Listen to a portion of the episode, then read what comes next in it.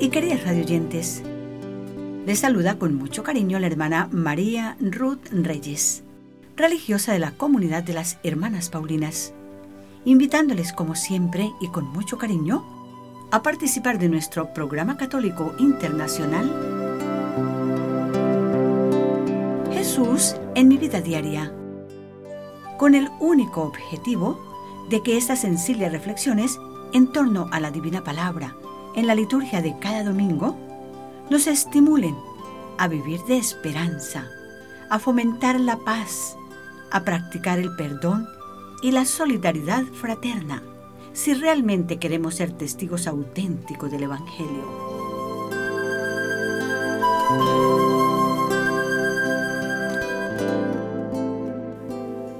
La Iglesia celebra hoy el domingo quinto del tiempo ordinario del ciclo C y la liturgia, en sus tres lecturas de hoy, nos describe con lujo de detalles tres llamadas muy particulares a una determinada misión.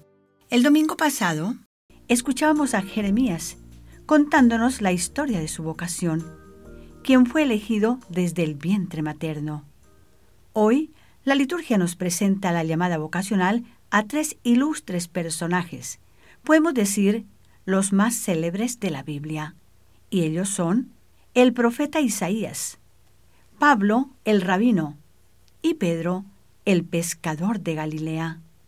En cada una de estas excepcionales llamadas distinguimos algunas fases decisivas que se repiten también en la llamada personal que Dios nos hace a cada uno de nosotros, y a la cual podemos responder igualmente con generosidad como lo hicieron los tres llamados de hoy.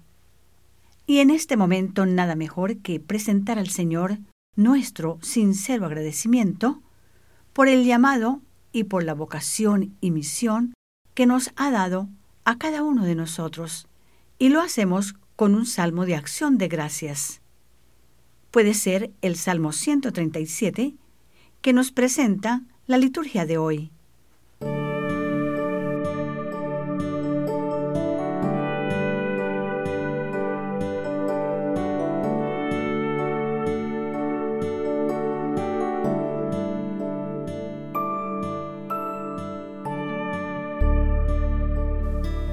Te doy gracias, Señor, con toda mi alma, porque cuando te hablaba, me escuchaste.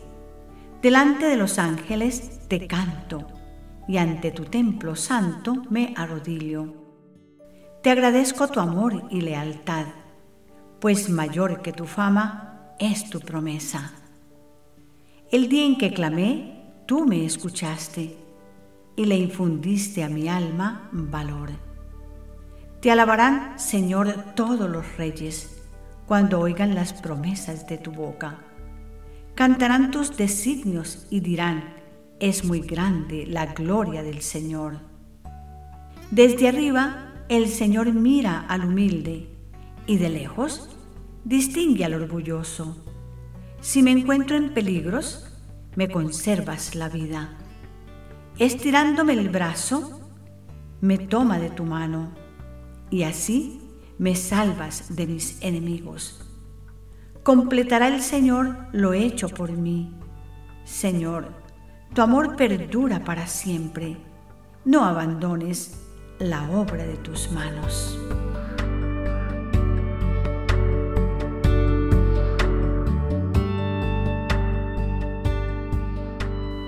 Y después de haber agradecido al Señor por nuestra propia vocación y misión, Veamos los tres escenarios que Dios escoge para realizar estas llamadas, cada uno bien diferente del otro, como lo son también los personajes llamados. El primer escenario, el templo, donde llamó a Isaías. El segundo, el camino de Damasco, donde llamó a Sablo el rabino, derribándolo del caballo. Y Tercero, el lago de Genezaret, en la misma humilde barca de Simón Pedro. Hoy tratemos de descubrir también nosotros desde dónde Dios me está llamando por mi nombre, e invitando a seguirle en la misión única y exclusiva que Él tiene para mí y que ha impreso en mi corazón el solemne día de mi bautismo. Y desde ese día, Él está esperando mi respuesta. Aquí estoy, Señor, envíame a mí. Así nos lo canta Federico Carranza y su grupo GESED en el primer paréntesis musical de nuestro programa. El Señor de cielo y mar a mi pueblo y llora a los que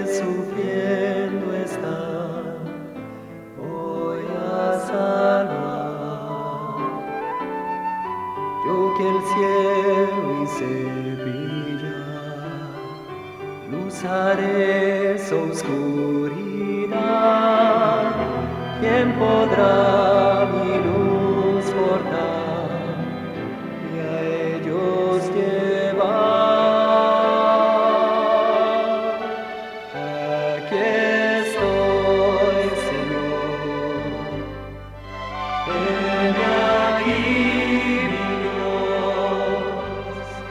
Amen.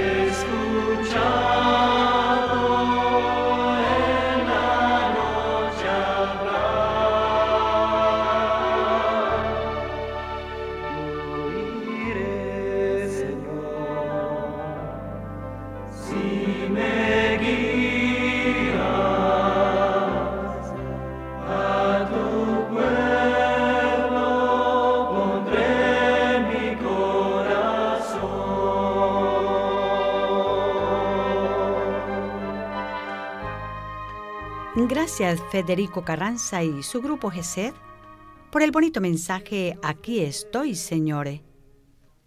La primera lectura, tomada del libro de Isaías en el capítulo sexto, nos habla de la vocación de Isaías, cuyo lugar del llamado fue el templo de Jerusalén, donde Isaías estaba en adoración, en el lugar el llamado Santo de los Santos, la parte más sagrada del templo donde se encontraba el arca de la alianza, cubierta y escoltada por dos querubines de oro, que formaban con sus grandes alas extendidas el trono visible de la majestad del Dios invisible. Allí estaba el altar del incienso. Y sucedió que Isaías se hallaba en adoración, a un cierto punto entró en éxtasis, y vio a Yahvé sentado en su trono, rodeado de gloria, formaban su guardia de honor dos serafines que proclamaban alternándose sin cesar la santidad de Dios. Santo, santo, santo. Es el Señor Dios del universo. Llenos están el cielo y la tierra de tu gloria. Y el llamado de Pablo fue en circunstancias muy diversas, y ocurrió en el camino de Damasco, cuando le salió al encuentro el resplandor de la gloria de Jesús el resucitado. Como nos lo cuenta el mismo Pablo en la primera carta que escribió a los Corintios, en el capítulo 15, versículo 11. En la segunda lectura de la liturgia de hoy. Como el último eslabón de una cadena que se remonta a Pedro, os transmití lo que a mi vez recibí, que Cristo murió por nuestros pecados según las Escrituras, que fue sepultado y que resucitó al tercer día, que se apareció a Cefas y más tarde a los doce. Después se apareció a más de quinientos hermanos, la mayoría de los cuales viven todavía, otros han muerto. Después se apareció a Santiago, más tarde a todos los apóstoles. Por último, como a un abortivo, se me apareció también a mí.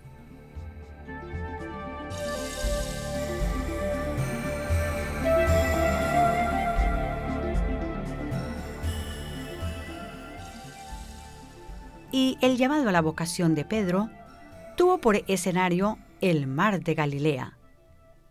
Al aire libre, en una sencilla barca, la del mismo Simón. En momento en que la gente se agolpaba sedienta por escuchar las palabras del Maestro. Pues allí realizó Jesús el solemne llamado a Simón Pedro, para elegirlo de ahora en adelante en pescador de hombres. Yo les invito ahora para que escuchemos este bello relato en el capítulo quinto, versículos del 1 al 11 del Evangelio de San Lucas. Cierto día era mucha la gente que se apretaba junto a él para escuchar la palabra de Dios. Y él estaba de pie a la orilla del lago de Genezaret. Vio dos barcas amarradas al borde del lago. Los pescadores habían bajado y lavaban las redes. Subió a una de las barcas, que era la de Simón, y le pidió a éste que se apartara un poco de la orilla. Luego se sentó en la barca y empezó a enseñar a la multitud. Cuando terminó de hablar, dijo a Simón, Lleva la barca a la parte más honda y echa las redes para pescar. Simón respondió, Maestro, hemos trabajado toda la noche sin pescar nada, pero si tú lo mandas, echaré las redes. Así lo hicieron, y pescaron tantos peces que las redes estaban por romperse. Pidieron por señas a sus compañeros que estaban en la otra barca que vinieran a ayudarlos. Llegaron y llenaron tanto las barcas que por poco se hundían. Al ver esto, Simón Pedro se arrodilló ante Jesús diciendo, Señor, apártate de mí porque soy un pecador. Tanto él como sus ayudantes estaban muy asustados por la pesca que acababan de hacer. Lo mismo les pasaba a Santiago y a Juan, hijos de Zebedeo, compañeros de Simón. Pero Jesús dijo a Simón, No temas, de hoy en adelante serás pescador de hombres. Entonces llevaron sus barcas a tierra, lo dejaron todo y siguieron a Jesús. Amables oyentes, la liturgia de hoy, al presentarnos estas tres llamadas, nos dan las lecciones más bellas de escucha, respuesta generosa y fidelidad al llamado de Dios. No sin sentir grande temor frente a la presencia del Dios vivo y misericordioso. Por ejemplo, Isaías responde, Soy un hombre de labios impuros, pero aquí estoy, Señor. Si te sirvo de algo, mándame a mí. Él sabe que el ser apto para la misión no depende de él, sino de Dios. Y San Pablo se declara abiertamente el último de los apóstoles, indigno del nombre de apóstol por haber perseguido a la iglesia de Dios. Pero reconoce que solo por la gracia de Dios soy lo que soy, y su bondad para conmigo no fue inútil, y humildemente reconoce Pablo, he trabajado más que todos ellos, aunque no he sido yo sino la gracia de Dios en mí.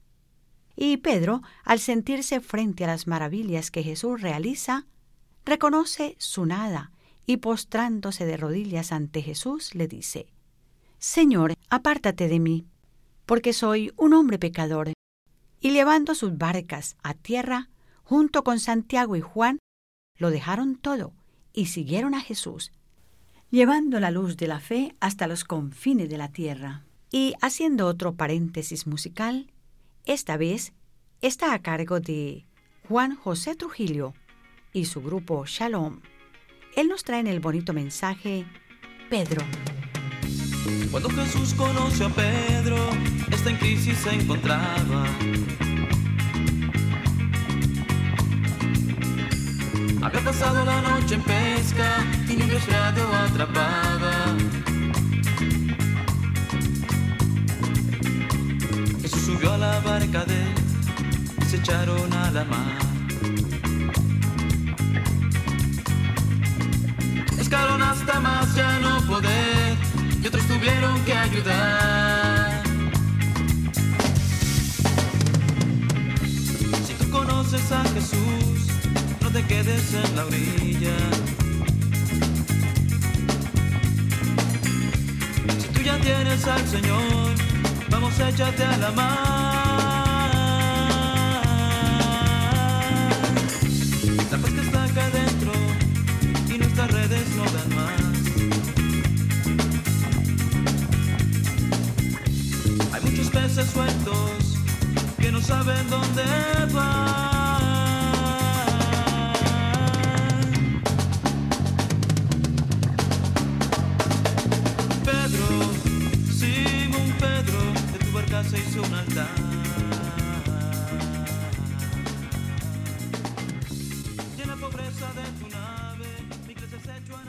Gracias Juan José Trujillo y su grupo Shalom por el bonito mensaje musical Pedro, que forma parte de su repertorio en su CD Hacia ti.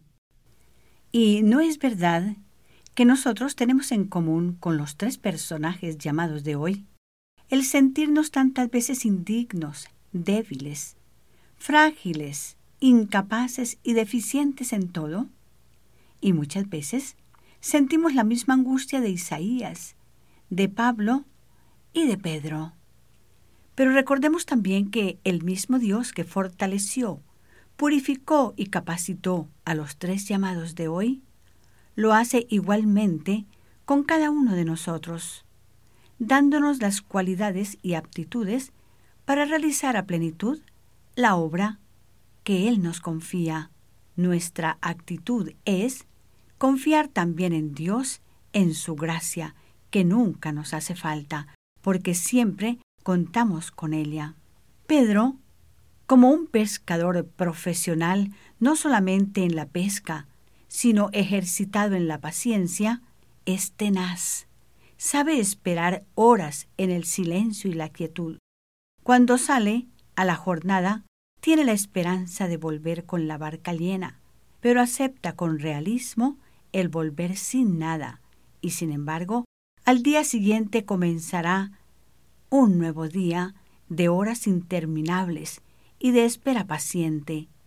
Así tenemos que ser los seguidores de Jesús, aprender a esperar el momento de la respuesta del Señor a nuestras oraciones, a nuestros ruegos, a nuestros sacrificios, a nuestras lágrimas e incertidumbres, que sin darnos cuenta todo esto va preparando nuestra humilde barca, haciendo el espacio para que Jesús se suba a ella y nos invite a remar mar adentro y a echar las redes no en nuestro nombre, sino en su nombre, para la abundante pesca. A lo mejor responderemos como Pedro, Señor, hemos estado luchando por mucho tiempo, horas y noches de oraciones, de lágrimas, de petición, de espera, y nada hemos logrado todavía.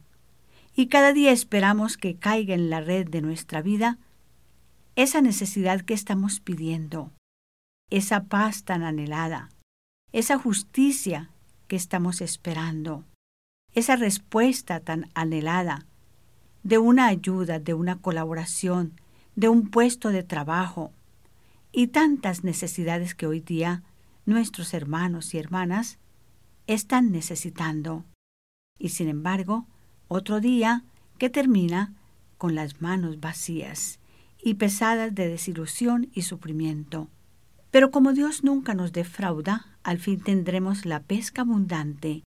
Al fin se llenará nuestra red y nuestra barca de la paz, la alegría, el amor, la fraternidad, la justicia, la grande necesidad que hemos presentado ya en sus manos. Por eso, queridos y queridas radioyentes, no nos desanimemos. Hagamos como el pescador que vuelve un día y otro y otro. Intentemos de nuevo a echar las redes en el nombre del Señor. Quizá nos falte a todos la actitud humilde y sincera de reconocernos pecadores y necesitados del perdón y la misericordia de Dios por nuestras acciones no buenas para ser realmente pescadores de almas y sembradores de paz.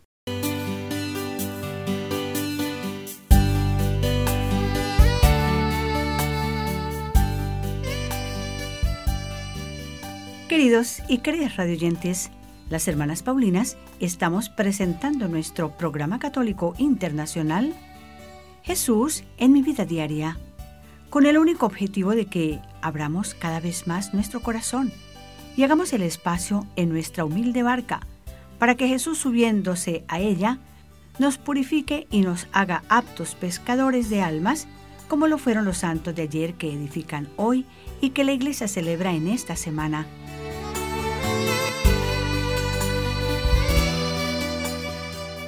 El 7 de febrero la iglesia celebra al beato Anselmo Polanco. El 8 celebra a Santa Josefina Paquita. El 9 de febrero la iglesia celebra a San Miguel Febres Cordero. El 10 celebra a Santa Escolástica. El 11 de febrero la iglesia celebra a Nuestra Señora de Lourdes. El 12 celebra a Santa Eulalia. Y el 13 de febrero la iglesia celebra a San Jordán de Sajonia. Felicitamos a quienes celebran en esta semana su santo nomástico o su cumpleaños y con mucho cariño y como siempre les ofrecemos el lindo regalo de nuestras oraciones.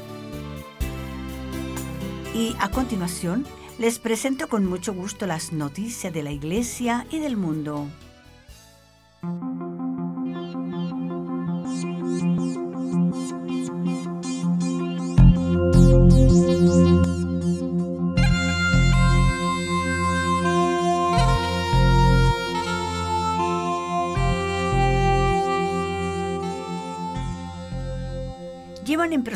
Al niño Jesús en la toma de posesión del nuevo obispo en Venezuela.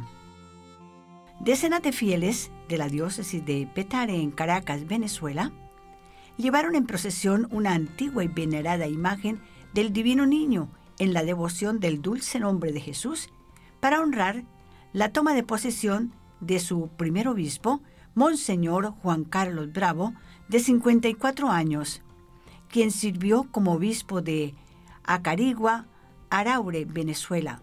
Tomó posesión de su nuevo cargo como primer obispo de la diócesis de Petare. Para honrar la toma de posesión, los fieles de la nueva diócesis tuvieron la iniciativa de llevar en procesión desde la iglesia colonial de Petare hasta la plaza Lino de Clemente a la histórica y venerada imagen del dulce nombre de Jesús. Antes de su toma de posesión, Monseñor Juan Carlos Bravo dijo que se siente muy tranquilo, muy sereno, con el deseo de abrir mi mente, mi corazón, para dejarme conocer y para conocer la realidad en la que vive cada uno. También reafirmó que estoy para quedarme y para compartir, para convivir, para empezar a vivir el camino de descubrir la presencia de Dios en medio de este pueblo, en medio de nuestras comunidades. Durante la ceremonia de toma de posesión, Monseñor Juan Carlos Bravo se dirigió a los sacerdotes, diáconos, religiosas, grupo de apostolado y laicado organizado de la nueva diócesis de Petare para invitarlos a asumir la gran aventura de la sinodalidad y de construir la iglesia que soñó Jesús. Y hasta aquí parte de la noticia de posesión del nuevo obispo en Venezuela, Monseñor Juan Carlos Bravo. Por gentileza de la redacción, Así Prensa.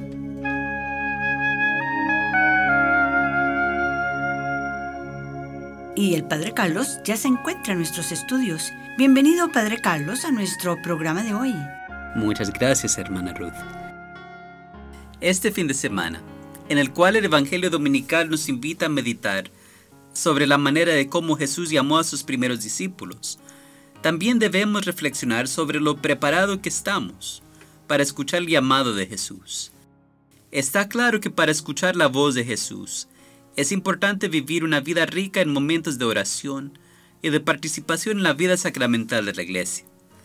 Pero como nos muestra el ejemplo de los discípulos, muchas veces la invitación que Jesús nos extiende no nos llega en un momento de oración, sino cuando estamos inmersos en nuestro trabajo o en nuestras actividades diarias. Jesús nos invita entonces a prepararnos para encontrarnos con Él, no necesariamente acudiendo con más frecuencia a la iglesia, sino tratando de santificar cada momento de nuestra vida. Estemos en oración, en el trabajo o en medio de los quehaceres cotidianos. Cuando nos llegan las invitaciones de Dios, a veces podemos sentir que Él nos está interrumpiendo, y ciertamente lo está haciendo. Pero en vez de murmurar, tenemos que recordar que por más que parezca que Dios está sacudiendo nuestros planes, lo que Él nos ofrece siempre es algo mejor de lo que nosotros podríamos preparar por nuestra propia cuenta. Imaginemos que hubiera sido de esos primeros discípulos si en vez de dejar sus redes y seguir a Jesús, hubieran levantado excusas de que estaban ocupados o cansados. No solo se hubieran perdido de ese encuentro con el Señor, sino muy probablemente no hubieran vivido esas vidas que llevaron a muchos más a conocer a Jesús. De la misma manera, tenemos que recordar que cuando Jesús nos llama a seguirlo, no lo hace solo por nosotros, también para abrir nuevos caminos para muchos más por medio de nosotros. Esta semana pidámosle a Jesús la gracia de escuchar su voz y de responder a sus invitaciones con prontitud y alegría.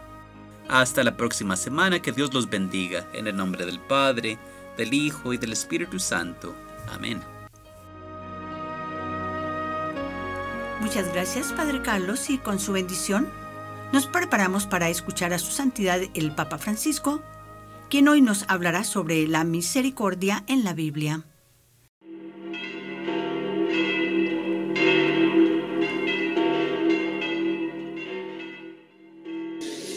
Queridos hermanos y hermanas, empezamos hoy un ciclo de catequesis sobre la misericordia en la Biblia con este pasaje del libro del Éxodo, en el que el Señor se llama a sí mismo Dios compasivo y misericordioso, lento a la ira y rico en clemencia y lealtad. Y es así, Él es compasivo, siempre dispuesto a acoger, a comprender, a perdonar, como el padre de la parábola del Hijo pródigo. Misericordioso, tiene literalmente entrañas de misericordia. Se conmueve y se enternece como una madre por su hijo y está dispuesto a amar, proteger, ayudar, dándolo todo por nosotros. Es lento a la ira, cuenta hasta diez, como decíamos de jóvenes, respirando profundamente para no perder la calma y soportar sin impacientarse.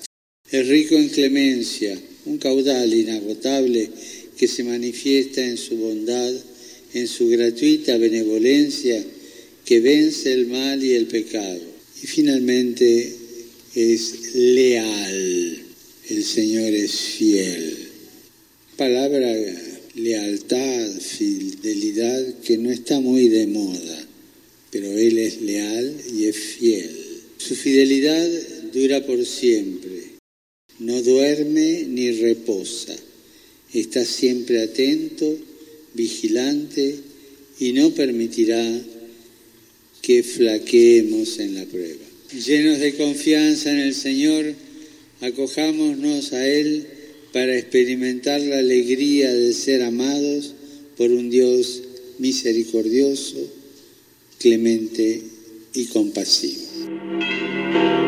Muchas gracias a su santidad y a Radio Vaticana por darnos el privilegio de cerrar con broche de oro nuestro programa Jesús en mi vida diaria. Programa preparado con mucho cariño por las hermanas Paulinas. Somos una congregación religiosa internacional que evangelizamos en la iglesia con los medios de comunicación social. Les invitamos a visitar nuestra página del internet www.libreriapaulinas.com o www.pauline.org raya oblicua Radio Ruth. Allí encuentra los libros de formación para toda la familia y algo muy especial, una linda capilla para que dedique unos momentos privilegiados a la oración. Recuerden que la oración es el regalo más lindo que podemos ofrecer siempre a las personas que amamos Gracias por su gentil sintonía a nuestro programa que llegó a ustedes por gentileza de esta su emisora favorita. Y gracias por escoger nuestra emisora como su favorita. Y por hoy, nuestro director, los ingenieros técnicos y las hermanas Paulinas les deseamos que pasen una semana muy feliz y en paz y que Dios y la Santísima Virgen María, Reina de la Paz, nos bendiga.